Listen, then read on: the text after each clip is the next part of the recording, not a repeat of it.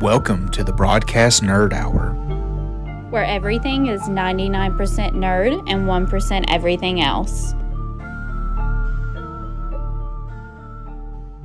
Hey guys, welcome to this week's podcast. I've got my husband here, Dakota.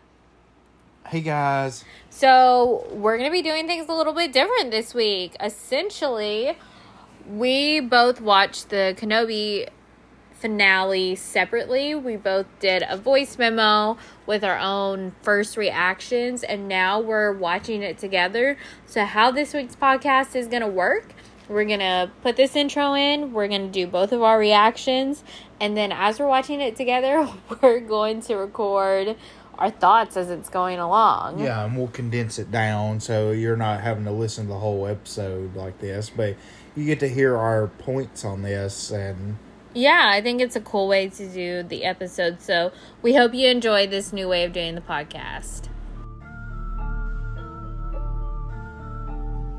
Here is my first reaction to the season finale of Kenobi. I literally have to go back into work in a few minutes.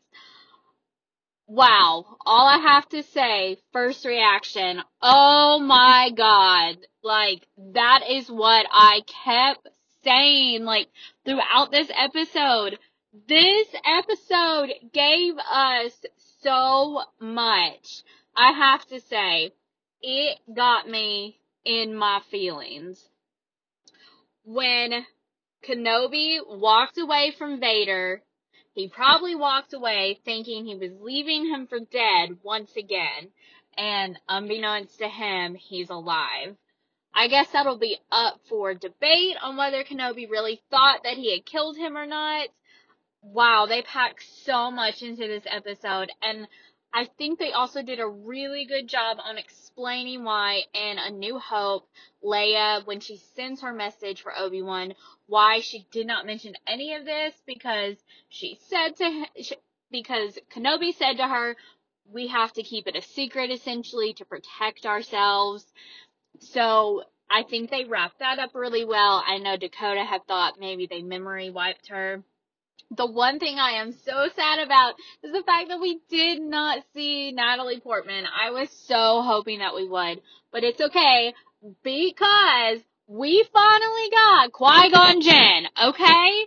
They alluded to this like all season, and then at the beginning of the show, we hear Kenobi like reaching out to him at the beginning of this episode, and I thought we were going to see him then, and then we didn't. And we get him in the last few seconds of the show. And then we also hear Anakin refer to Kenobi as Master. So, even though he says that Anakin killed, or Vader killed Anakin, and Anakin isn't gone, to me, there's still that Anakin somewhere, like, in him. And like my first thought, it almost seemed as Kenobi got stronger, Vader was starting to get weaker. I feel like we see Vader at his strongest here. And in this episode, as they were fighting, like he did really good at the beginning and as Kenobi is almost taking in like the full force of his powers, he is getting stronger. He is starting to win. In my opinion, he does win this final battle. Wow, so many feelings. Oh my goodness, I wish I could just keep sitting here and talking about it, but unfortunately I have to go into work. I have to go back to work. So I'm gonna get Dakota to record his first thoughts. Unfortunately we couldn't watch it together. We both had to watch it separately because just our day is so crazy, but we're each going to record our first thoughts and then we'll do a little bit together. But wow, I cannot wait to break this episode down and to just explore more and like look at this series as a whole. I think this last episode was amazing. So, that's it for now, guys. Bye. Hi there, everybody. My name is Dakota, and I am shooting a just a quick few minute video or a quick a f- quick few minute memo here of what has happened in the season finale of Kenobi and how I'm feeling about it. So we finally get the fight that we've been waiting for. We get we get a true Kenobi and Vader battle. So, I, I loved it. Every second of it, I loved. I I wish they had done something different than the busted helmet trope from Rebels, but I'm still loving it. I love the context behind it. Just just phenomenal, absolutely amazing.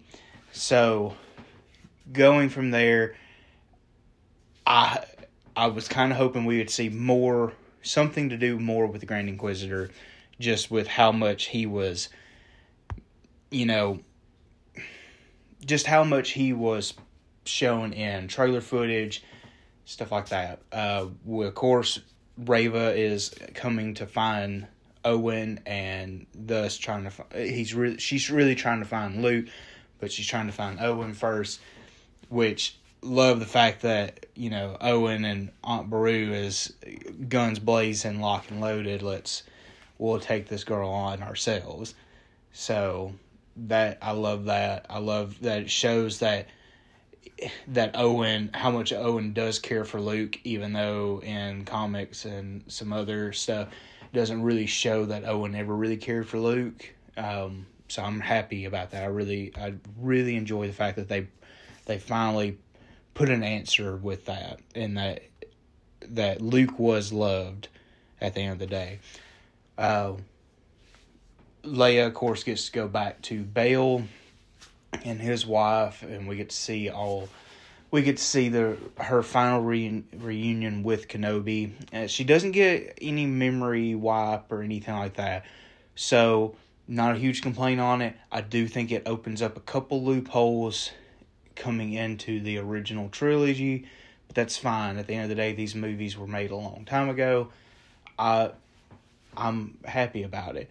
And then we get the the you know the nicest slice of cake ever. We get to see Qui Gon Jinn in spirit form, and I like how he looks or he says to Kenobi, "It took you long enough." It, as we see in this whole series, Kenobi is constantly trying to reach out to him. So I, I'm super happy. I this this series was not perfect by any means, but the season finale did a really good job of tidying up this this series. Um, I don't know if they're planning on doing a, a second season. I know that's the rumor uh, that they're wanting to bring a second season a part of this, or they're wanting to do a spinoff with Reva. I I like how they left it right now. I I would be completely fine if they left Kenobi's story here for a while. I know we're gonna see him in Andor, and we're gonna get a little bit added on there. But I think as far as the Kenobi series, I think Kenobi is tied up, and I think they they did a okay job of telling just a little bit of this story here. So, final thoughts on the season finale was awesome. It, it lived up to what I was needing it to be to kind of redeem the series for me.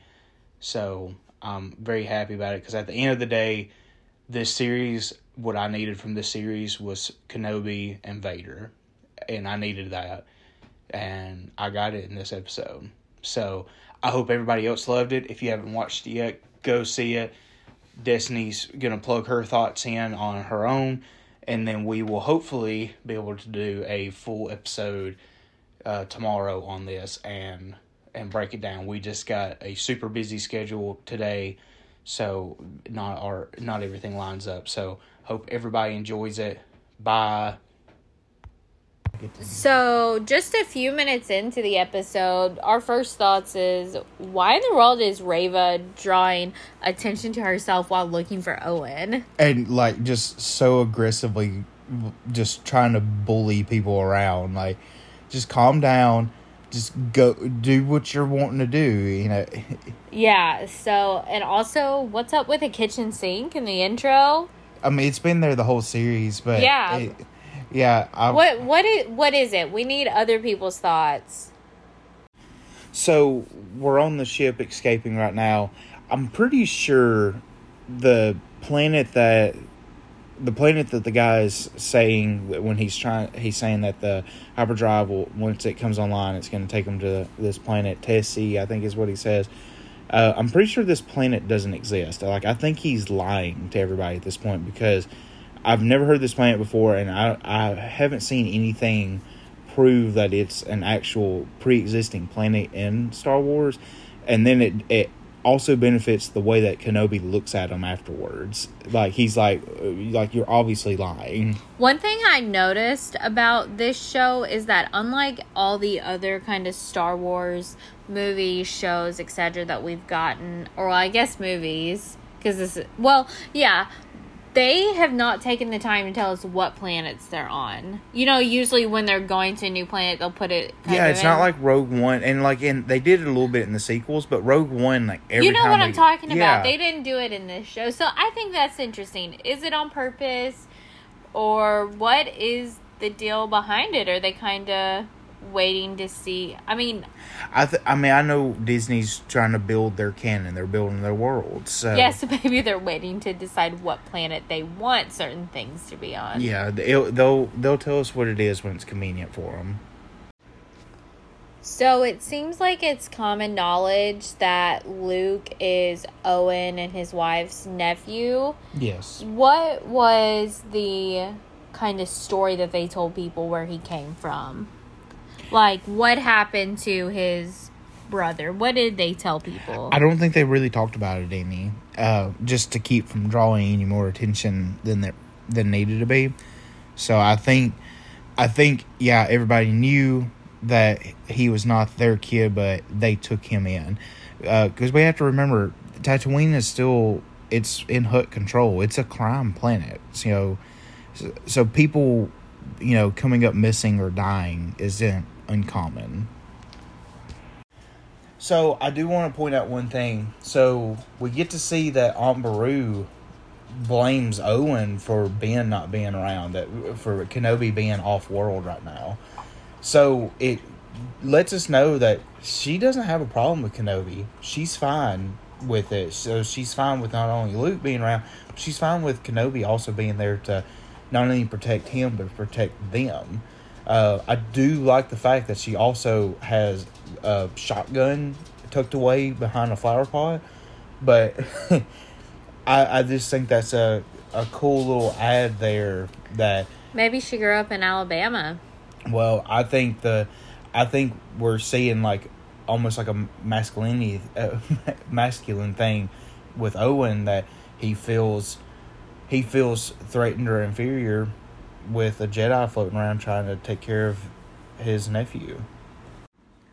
Kind of one complaint that I have is the first time that I watched this episode, it was in my car on my lunch at work, and I had the air on, and I thought I was struggling to hear it because of just the elements, but I'm seeing watching it on my TV that there are parts that are still really quiet. Yeah, they're they take some of the whispering scenes very seriously to the point Yeah. where the audience has trouble hearing them.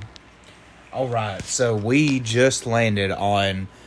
I think it, right now it's just being called the Barren Moon. I don't think it has any name, but Vader has just landed, and I love the scenery of him walking off a ship toward Kenobi, and the way his ship is positioned is in the set up like a fork, like or a Triton. How like it, it's set up like he's clearly fixing to go to war. You know what I thought it was? Hmm. I kind of thought this planet was Tatooine. and you say, listen, and you saying that it looks like his ship is in like the shape of a a fork or a uh, Uh, scepter. Or a trident. Yeah. Trident, aka Aquaman, aka you know Because ruler of the ocean, aka Tatooine used to be oceans. that's such a far. It has been ocean for so long. So what's he been doing? Flopping around. I'm just saying, maybe it's a symbolism. well, we're fixing to get into the fight here. So I have to say, I think this fight between Vader and Kenobi definitely mimics the one that we saw in the last episode on what was that planet they were on in the flashback. Oh, uh, when they were training? Yes. Yeah, uh, Coruscant. Yeah. Does it not remind you of that? It reminds me a lot of actually. Mo- so, stair step. It reminds me of a lot of the Mustafar battle. But if you look at the flashback battle or the training, essentially they're doing all the same tricks and stunts they do in the Mustafar battle.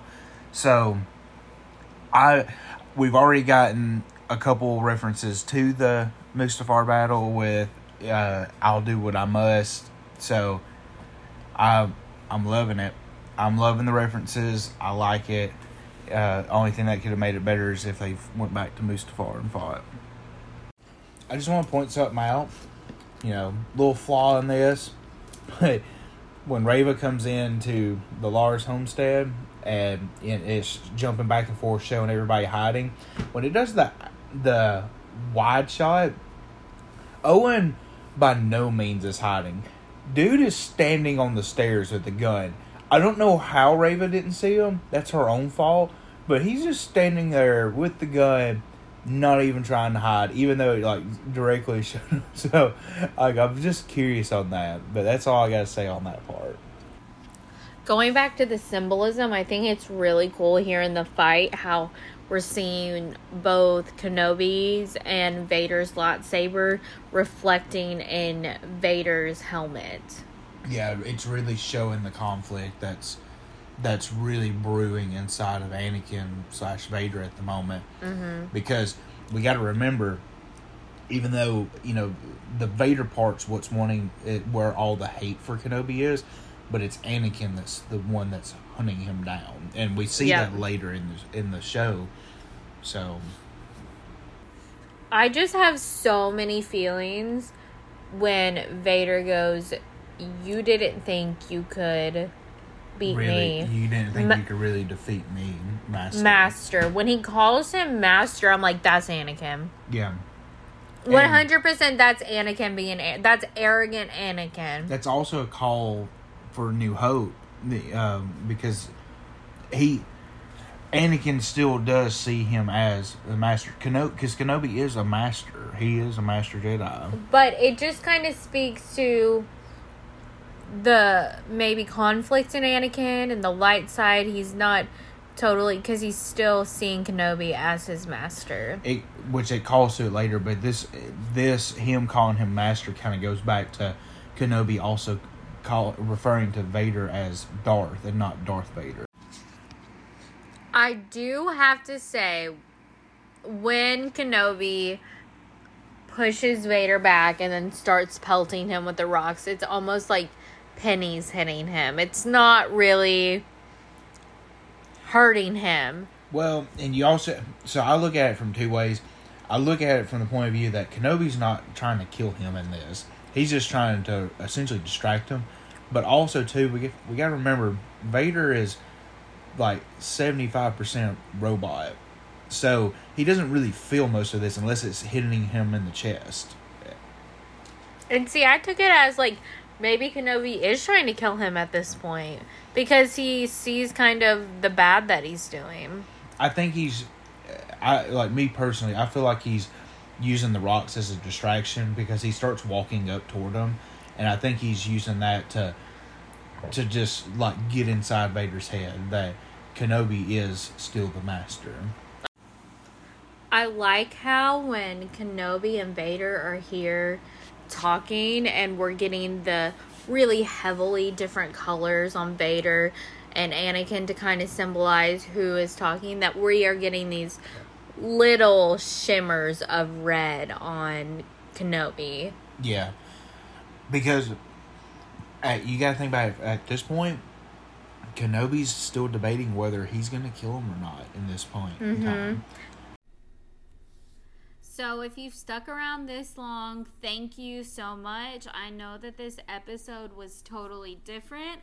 I know that this episode was shorter, but I promise next week we will be back with our regular hour long episodes. We just wanted to get our final thoughts in there of Kenobi, and I'm sure that we'll have more to say come next week.